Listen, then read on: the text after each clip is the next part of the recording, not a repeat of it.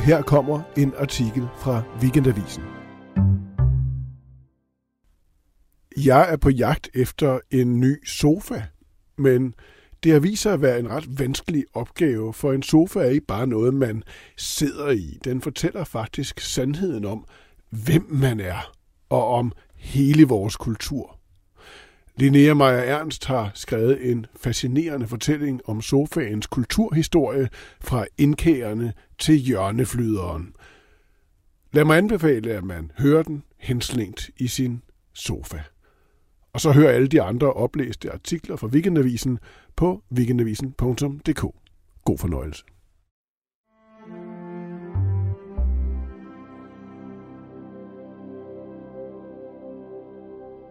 Nå, jeg håber, at I sidder godt derude, for nu skal det handle om sofaer.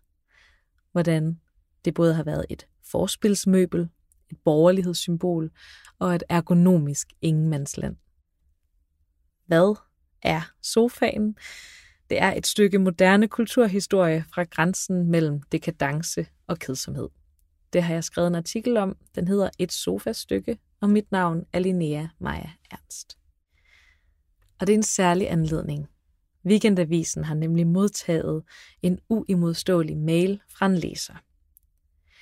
I skriver nogle dejlige, reflekterede artikler om ting, der ikke er til at komme uden om i hverdagen, og samtidig ikke nødvendigvis er gode for os alle. De seneste to år har jeg fået en diskursprolaps i forlængelse af julen, hvor man næsten ikke kan være almindelig social uden at sidde rigtig meget ned. Og ikke mindst i den alment anerkendte sociale oase, sofaen. Jeg er langt fra den eneste rygpatient i Danmark, og stort set ingen får mindre ondt i ryggen af at sidde dybt i nogen sofa. Det får mig til at tænke over, hvorfor den der sofa bare ikke er til at komme udenom. Kunne Imon overtales til at se nærmere på sofaens rolle i vores liv? Og weekendavisen er selvfølgelig intet, hvis ikke til tjeneste. Sofaen er uomgængelig, behagelig, lidt kedelig næsten usynlig, som alt andet, der med naturlighed har placeret sig midt i tilværelsen og i hjemmets landskab. Men lad os prøve at blive lidt fremmedgjorte og nysgerrige. Hvad betyder en sofa? For kroppen, for sjælen, symbolværdierne, søvnen, samværet. Personligt så vil jeg gerne føre krig mod det her store skrummel, men for mig er sofaen faktisk en skat, en guilty pleasure og et længe efterstræbt begærsobjekt. Indtil for nylig, der boede jeg i en bedårende, men lille bitte toværelseslejlighed. En skotøjsæske. Det ene værelse var min datters, det andet var stuen, hvor jeg også havde min seng stående. Men så købte jeg en lejlighed, der var et værelse større og i det ekstra mulighedsrum lå et løfte indfoldet. En hemmelig drøm var endelig inden for rækkevidde. En sofa efter alle disse år. Lad mig lige male et billede af længslen. Et sted at lægge fødderne op og læse. Og så kunne min kæreste og jeg ligge i hver sin ende med hver sin roman, og hvad vil man så mere? endelig vil jeg begynde at se deadline regelmæssigt. Eller sidde med fem venner og en flaske vin og diskutere. I en sofa er der plads til bevægelsesverber, der kun lader sig realisere i netop en sofas halvt tilbagelænet landskab. At slænge sig. Altså ligge, sidde, skødes sløst og afslappet. Og det er min sande form. Sofaen er i sin eller måske mest min idealiserede version, et haremsmøbel. Men hvorfor er det så en guilty pleasure? Ikke fordi den udstråler harem, men det modsatte. Fordi den også har en aura af småborgerliv, konventionalitet, sofabord og fjernsyn og familien Danmark.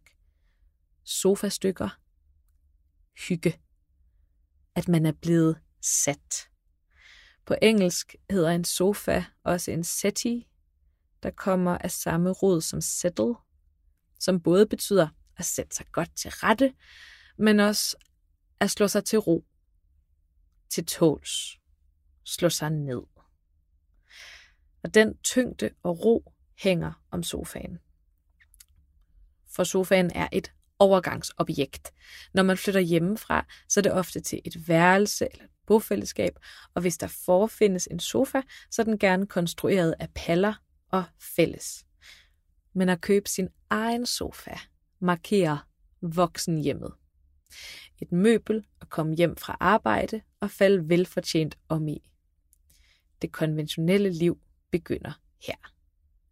Jeg anskaffede Ikeas helt ufarlige crowdpleaser Søderhammen. Det er en dyb, malig flyder. Børnevenlig, med chaiselong, og den er beige som resignationen selv. Og det er vel en form for ironisk forsvarsmekanisme at købe den mest småborgerlige sofa, jeg lige kunne opdrive. Desuden så slænger man sig fortrinligt. Sådan lå jeg og streamede den nye serie Everything I Know About Love. Man skal tænke cirka Girls i London. Der er fire spydige, børnevoksne veninder, der går og finder sig selv og kærligheden. Og en af de fire veninder har aldrig prøvet kokain før. De andre overtaler hende meget blaseret. De siger, det er helt almindeligt, normalt, harmløst. Det de præcis siger, It's a very L-shaped sofa type of drug. Altså, det er så udramatisk som en hjørnesofa. Hvis man domesticerer hedonisme, så får man malighed. Og det er sofaens mysterium og ambivalens. Hvordan den findes i spændingsfeltet mellem dekadence og småborgerlighed. Jeg tager til Designmuseum Danmark for at spørge samlingschef Christian Holmsted Olsen, hvad sofaen skal betyde. Han begynder med at give vores læser eftertrykkelig ret. Han har selv haft en diskusprolaps, og så er sofaer fjenden. I Inkariget gik de gamle, der snart skulle dø, op på toppen af et bjerg, hvor man havde nogle sten til at sidde på, med sidefladen 42 cm over jorden, fordi de vidste, at det var i den sidestilling, let foroverbøjet, at blodomløbet var dårligst, og man hurtigst ville dø. Og det er jo sådan, vi hele tiden sidder i dag.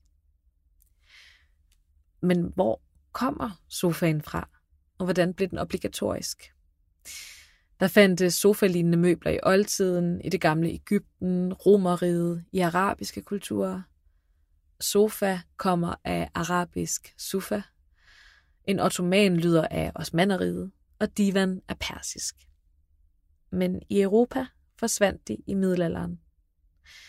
I stedet havde vi slagbænke og kirkebænke i hårdt træ.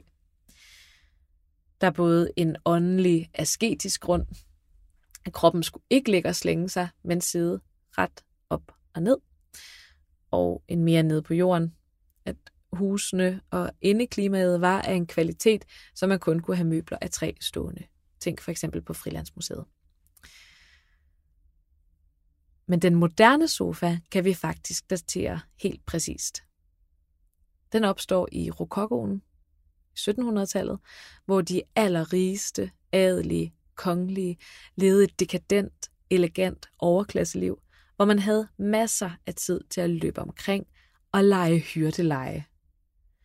Og så introducerer man det her lave møbel, hvor man kan sidde og kurtisere hinanden og konversere hinanden, med plads til kvindernes store kjoler og mænd i strømper og højhælede sko. Sofaen er et kærlighedsmøbel. Man skulle jo tro, at det var sengen. Men sofaen er forspilsmøblet. Det er en arena for kærlighedsspillet. Og man befandt sig også halvt oprejst, halvt liggende i den. Og det er jo dybest set fløten som møbel. Man er på vej hen i sengen. Måske, fortæller Christian Holmsted Olsen. Men så sker der noget. I 1800-tallet skifter magtforholdet. Borgerskabet vinder frem som stærk selvbevidst klasse. Hvis rokokoen var fløten, har man nu fået børn og er blevet en familie. Sofaen bliver borgerskabets møbel. Borgerskabet vil gerne være ligesom adelen, men mere ordentlige. Man vægter anstændighed, ikke skørlevnet. Man får en sofa til sin statsstue. Og det rum er selve borgerligheden. En udstilling, hvor man viser, hvor rig man er, og hvor rigtig man er. Sådan er det jo et stadig, kommer han i tanke om. Forleden hørte jeg livsstilsekspert Anne Glad sige i radioen, jeg skal jo se din sofa, før jeg kan sige, hvilken livsstil du har. Det er lige præcis det, det drejer sig om. At vise, hvem man er. Især i Danmark. Der er ingen steder i verden, hvor folk bruger så mange penge på sofaer som i Danmark. Min egen teori er, at det er fordi, vi har så høje beskatningsafgifter på biler. Ellers ville det være identitetsmarkøren. Hvis du tager til Tyskland, så kan man se på folks biler, hvem de er, siger Christian Holmsted Olsen. Men tilbage til historien. Sofaen bliver et borgermøbel, hvor familien sidder, og kernefamilien står solidt som samfundets grundpille. Men så kommer Nietzsche og siger, at Gud er død, og alle værdier falder fra hinanden, familien skal afskaffes, kvinderne frigøres, så vejen er ryddet for det 20. århundrede, og modernisterne kan komme på banen. Og de hader sofaen. Dels er det et opgør med borgerligheden, og dels er de funktionalister. Der skal være ærlighed i konstruktionen. Transparente, skeletagtige møbler i stålrør, som på Bauhaus. De går ind for hygiejne og rene linjer, ikke al den her polstring og klunkestil. Modernisterne prøver at smide sofaen ud, men det går ikke helt. Vi får nogle andre typer, forsøg på ærlige, modernistiske sofaer.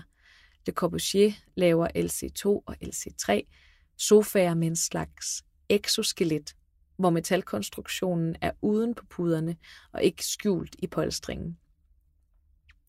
I 1950'erne får vi ekstremt lave, tyndt polstrede sofaer, det nærmeste neoprotestantiske konstruktioner, hvor vi er tilbage på kirkebænkene. Designerne er ikke meget for overhovedet at lave dem. Men borgerskabet vil have deres sofaer, og det er dem, der betaler. Børge Mogensen håner de tunge, overpolstrede sofamøbler og kalder dem et hårdt pumpet slagtersæt. Han prøver at lave noget let i træ, trammesofaen, som alle akademikerne køber. Man skal have læst rigtig mange bøger for at tro, at man sidder godt i den. Han laver også den store ambassadesofa med læderpuder, som bliver ikonisk. Den er i øvrigt til at ligge i. Børge Mogensen designede sofaens indre mål, så den passede med, at han selv kunne ligge udstrakt i den. For han var tit ude på drukture, og havde også andre damer ude i byen, så når han kom hjem, kunne han sove der i sofaen og undgå at vække konen, har jeg hørt, fortæller Christian Holmsted Olsen. Måske er det en vandrehistorie. Men tænk engang, denne Børge Mogensens egen sofa står faktisk stuet af vejen oppe på museets magasin. Jeg tigger mig til at blive låst ind. Og der står den. Læderet er mørkt og mørt misfarvet. Der kunne godt have været mange bullerture, men formen holder. Jeg rører forsigtigt ved armlænenes konkave dyk. Den er altså ikke uden aura, Børge Mogensens stoddersofa. I 80'erne får vi flyderne, store som dobbeltsenge i stuen. Sofaen er ikke et sædemøbel længere. Man kan trække benene op under sig, ligge og se fjernsyn.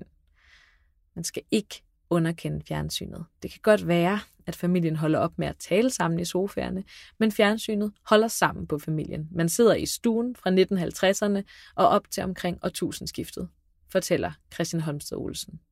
Sofaen forbliver et symbol på familien. Men efter år 2000 kommer internettet og smadrer og fortryller alting. Vi er blevet så individualiseret, at kernefamilien er atomiseret. I sofaerne sidder familien ikke længere vendt mod fjernsynet, men mod hver sin skærm. Se franske designere som Bourolec, der laver coupé-sofaer eller alkove-sofaer, hvor man kan være alene og afskærmet med sin egen skærm, foreslår samlingschefen. Eller tyske Werner Eislinger, der har lavet modulsofaen Bikini Islands, hvor hver familiemedlem kan sidde i hver sit modul.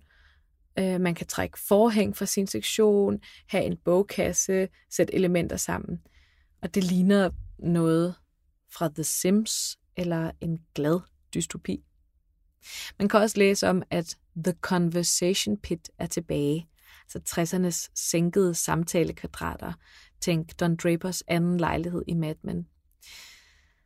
Og den tilbagekomst skal man måske nok være arkitekt for at kunne skimte i horisonten. Men de her nye modulære, dekonstruerede sofaer, som for eksempel øh, Dune fra Pierre Paulin, er et udsagn om, at vi gerne vil bevare sofaen som socialt rum og ramme, selv hvis fjernsynsalderet forsvinder. I skal prøve at google den her Dune sofa. Det ligner puderummet i verdens dyreste børnehave. Samlingschefen og jeg kan hurtigt blive enige om at øh, ophæve sofaen til rent symbol og kulturhistorie. Men man kan ikke ligge i en diskurs. Sofaen har også en meget fysisk, behagelig dimension. Sofaen er, som vores læser påpeger, en social oase. Et mødested og et frirum fra en ellers gennemtrængende performancekultur. Sofaen står for hængen ud, afslappning og luren. Symbolet på antiproduktivitet. Findes der mon egentlig et svar på det evige spørgsmål? Hvorfor falder man så godt i søvn på en sofa? Og hvorfor lader sofaens træthed så ikke oversætte til sengens, som jeg så et kløgtigt tweet spørge om forleden? Jeg ringer til øh, forsker i søvnbiologi ved Københavns Universitet, Birgitte Rabeck Kornum. Hun kan godt genkende, at man falder i søvn som et spædbarn på sofaen, selvom fjernsynet kører og lyset er tændt. Vi får ellers at vide, at vi artigt skal gå i seng i soveværelset, slukke lys og skærme for at sove godt. Men hvor ofte ligger man så ikke der, søvnløs i sengen, mens tankerne kører? Specifikt sofasøvn er ikke undersøgt videnskabeligt. Det har jeg tjekket op på. Men man kan alligevel forklare det ud fra det, vi generelt ved om søvn. Når hjernen skal gå over til søvnstadiet, skal den lave et stort skift i sin aktivitet. For at det kan lade sig gøre, skal man være rimelig afslappet, ubekymret, ikke i gang med noget, og ikke have en masse stresshormon i kroppen, fortæller Birgitte Rabeck Kornum. Og den tilstand har optimale betingelser på sofaen. Man sidder og hygger sig. Man ser måske noget genkendeligt, grænsende til kedeligt. Hej igen, deadline. Man er rimelig horisontal. Birgitte Rabeck Kornum tilføjer. Hvis man så også tager et lille tæppe på, er hjernen sådan indrettet, at den ikke må falde i søvn i kulden, men hvis kroppen pludselig får det lidt varmere, så tænker hjernen, nu er det roligt og lunt, perfekt til en lur. Mange vil opleve fænomenet at falde i søvn på sofaen ved 22-23-tiden, hvor de burde gå i seng. Hvis man så bliver liggende og bobler for længe, og først kommer i seng efter midnat, så har man taget det værste søvnpres, fortæller søvnforskeren.